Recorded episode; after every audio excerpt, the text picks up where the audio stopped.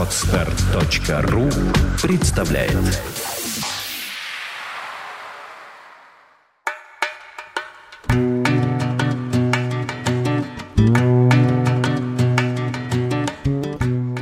Здравствуйте! С вами снова я, Сергей Веснин, и это четвертый выпуск программы «Дар предназначения». Сегодня мы продолжаем разговор о дуальности и ее крайностях, упираясь в которые наша жизнь быстро наполняется неразрешимыми проблемами непреодолимыми сложностями.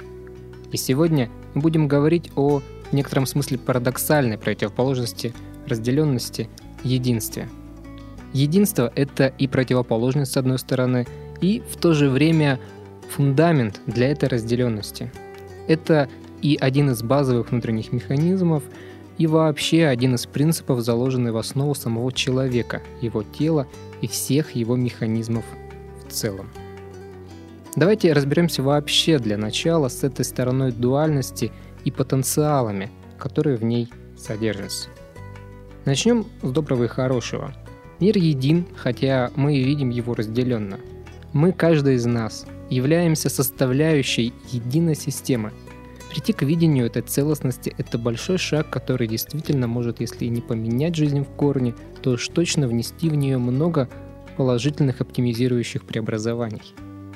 Замкнутость в себе и отгораживание от мира порождает нарушение здоровья, ну, болезни – это крайняя стадия, когда жизнь нам указывает на какие-то наши промахи – Например, э, когда в себе много напряжения носится злости или просто невыраженных каких-то эмоций, и это все выливается в воспаление легких, онкологию или несчастные случаи. Эта замкнутость порождает и постоянные какие-то конфликты, трения, нерешаемые ситуации, кризисы в семейных и деловых сферах, кризисы эмоциональные и внутренние. В большинстве случаев в основе решения таких проблем лежит устранение причин, по которым уходит возможность быть в единстве. В единстве с собой, с миром, с людьми – и возникает разобщенность, нечувствительность, противостояние, избыточное разделение. В предыдущем выпуске мы уже рассматривали крайность этого разделения, но сейчас заглянем еще чуть-чуть поглубже. Существует еще один механизм, который порождает такое разделение, и действует он даже не на уровне подсознания, а гораздо глубже, на уровне памяти тела. Мы начали свое физическое существование в мире, которым являлась для нас утроба матери – где мы чувствовали себя едино с этим миром, нас породившим. Все наши потребности удовлетворялись сами собой. Само развивалось тело, появлялись новые чувства, наше существо усложнялось, и мы, хоть это уже и не помним сейчас, являлись не просто живыми свидетелями этого и не просто участниками. Мы были самой сутью этого процесса, мы являлись центром развивающейся Вселенной.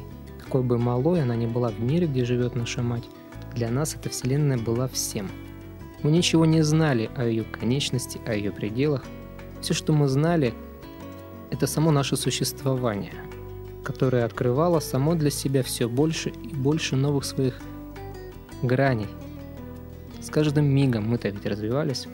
Но так не могло продолжаться бесконечно. Наше тело реализовало свои задачи в материнской утробе, сформировалось окончательно и начался процесс, когда окружающая среда стала меняться – она стала давить выталкивать нас. В каком-то смысле она стала для нас агрессивной, мы больше не могли оставаться в том единстве, в котором было так хорошо и безмятежно. Пришли ощущения отделения себя от этого окружающего. Потом отошли воды, начались схватки, огромное давление, огромное. Ничего не было подобного в том пространстве, где мы были еще так недавно. Нужно искать выход, нужно своим телом выталкивать себя, нужно бороться. И что происходит потом? Ослепительный свет, боль в горле легких. Мы ведь дышали там в утробе совсем иначе. А теперь необходимо дышать самостоятельно. Теперь э, все необходимое для жизни нужно брать самому. Оглушительные звуки, пугающие размытые тени, которые приближались пугающие близко. И главное, где то единство, которое ощущалось там в утробе. его нет. Теперь все по-другому, и как было, больше уже никогда не будет. Мы привыкли к тому, что перинатальные переживания недоступны для нас, так же, как доступны воспоминания нашего детства, и тем более другие, более поздние отрезки времени. Но это не значит, что этих переживаний там не было. Эти переживания не только имели место быть, они заложили основу под все другие переживания в нашей жизни вообще. Они сформировали матрицу нашей психики, нашей физиологии, матрицу нас самих. во многом, очень во многом формирование этой матрицы, этой основы основ будущей самостоятельной формы жизни в роли человека разумного зависит от среды, в которой все это происходит, то есть от самой матери. Ее чувства, ее реакции, ее мысли, особенно те из них, которые происходят не единично, то, что можно назвать ее отношением к жизни, к себе, к мужчине рядом. Это все запечатлевает в себя формирующееся тело, особенно формирующееся нервное, эндокринное, ведь эмоции, они теснейшим образом связаны с работой этих двух систем. Формируется база, на которой потом уже создается сложнейший сенсорно-рефлекторный комплекс. Проще говоря, то, как человек будет воспринимать внешние стимулы, реагировать на них, все это формируется там. Такие стимулы не заставляют себя долго ждать, и ответ на них зависит целиком от этой базы. Если мать не принимает себя, ощущает как окружающая действительность, например, ее отношения с мужчиной или своими родителями, не принимает ее, то какая может быть реакция у ее будущего ребенка на изменения окружающей его среды, которые для него физически не несут явного комфорта? Более того, если мать испытывает эмоциональный некомфорт от своей беременности или э, каких-то отдельных ее этапов, особенно тех, когда наступает момент родов, или вот, например, если она думает о том, что не знает, зачем ей ребенок, согласилась с убеждением «нужно рожать», а сама не знает, для чего она это делает. Внутри чувствует это, а снаружи на э, внешнем мыслительном уровне э, боится не успеть родить, допустим, до какого-то своего определенного возраста. Или э, просто согласилась с убеждением «нужно рожать» и все, нужно успеть то в таком случае у нее не будет ресурса для того, чтобы ребенок наполнился чувственной заботой, находясь внутри у нее. У нее не будет ресурса преодолеть боль во время родов, а следовательно будет это неприятие этой боли, нежелание, чтобы была эта боль. А ведь ребенку тоже нужно э, будет преодолевать эту боль вместе с ней. А тут еще и нежелание матери, которое, конечно же, ощущается им практически так же, как если бы он сам это чувствовал. Еще может быть вариант, но этих вариантов вообще может быть очень много, и все они в той или иной степени распространены. В следующих выпусках мы обязательно коснемся этой темы отдельно. Так вот, еще может быть вариант, когда мать наоборот очень хочет ребенка, хочет для себя или для семьи, то есть для себя и мужа, но хочет не как отдельного человека, пусть и не вполне самостоятельного, но все же со своими ощущениями, интересами, желаниями, своим взглядом на окружающее, а как некую игрушку, которая должна соответствовать определенным желаниям, надеждам, желаниям матери – бывают примеры, когда мать э, рожает ребенка для того, чтобы к ней стали относиться как-то по-другому, относиться в обществе или в семье, чтобы отношение мужа, например, поменялось, и он стал больше уделять ей внимания и заботы. Появление ребенка, кстати, в таких случаях приводит к прямо противоположному развитию отношений. Или ребенка рожают от чувства одиночества и ненужности, желая получить от него удовлетворение этих чувств, стать нужной вместе с ним проводить время, а он, такой утипусечка, будет смеяться, ластиться и любить ту, ну или тех, благодаря кому он появился на свет. Ожидания, связанные с тем, каким должен быть ребенок, как он будет вести себя и что принесет в жизнь своих родителей, лишают еще не родившуюся душу свободы быть. Даже не быть собой, а просто быть, существовать, выбирать что-то свое в контакте с миром – Две крайности, между которыми существует большой диапазон ощущений, лишающих возможности наполниться естественным для периода перинатального развития единством. Ребенок не нужен с одной стороны, и ребенок ну очень нужен с другой. Итак, подведем промежуточный итог. Огромный конгломерат ощущений, скрывающийся за понятием единства, является точкой отсчета для всего существования человеческого индивидуального «я», первичной потребностью, находящейся на уровне кода ДНК, благодаря которому поддерживается стабильность существования и развития человека. Единство – это начало, с которого происходит последующее выделение и развитие индивидуального «я». Это первое. Второе. Внутриутробное развитие, особенно перитональный период, начинающийся за второй недели развития, определяет то, насколько заложенный фундамент будет соответствовать истинной природе человека – на те моменты, в которых образуется несоответствие этой истинной природе, накладываются последующие моменты развития, которые следуют за этими базовыми и опираются на них. Так, целые участки области жизни часто оказываются невозможными для реализации первичного потенциала, увы, замурованного еще до появления человека на свет. А что будет, если такой областью жизни становится первейшая из первых потребностей?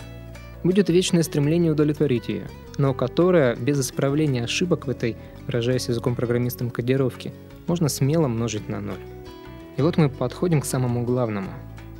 Невозможность равновесного единства с собой и миром, выражающаяся в невозможности совершения оптимальных действий для достижения этого единства и пребывания в нем – вместо которых происходят действия прямо противоположные, основанные на обиде, противостоянии, эмоциональном оцепенении и так далее.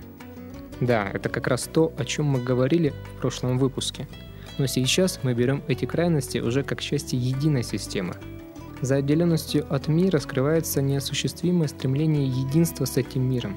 И чем более оно неосуществимо по этим ощущениям, тем сильнее происходит конфликтная отделенность, которая при слишком большом уровне накала – способна буквально клинить психические функции, физиологические эмоциональные состояния.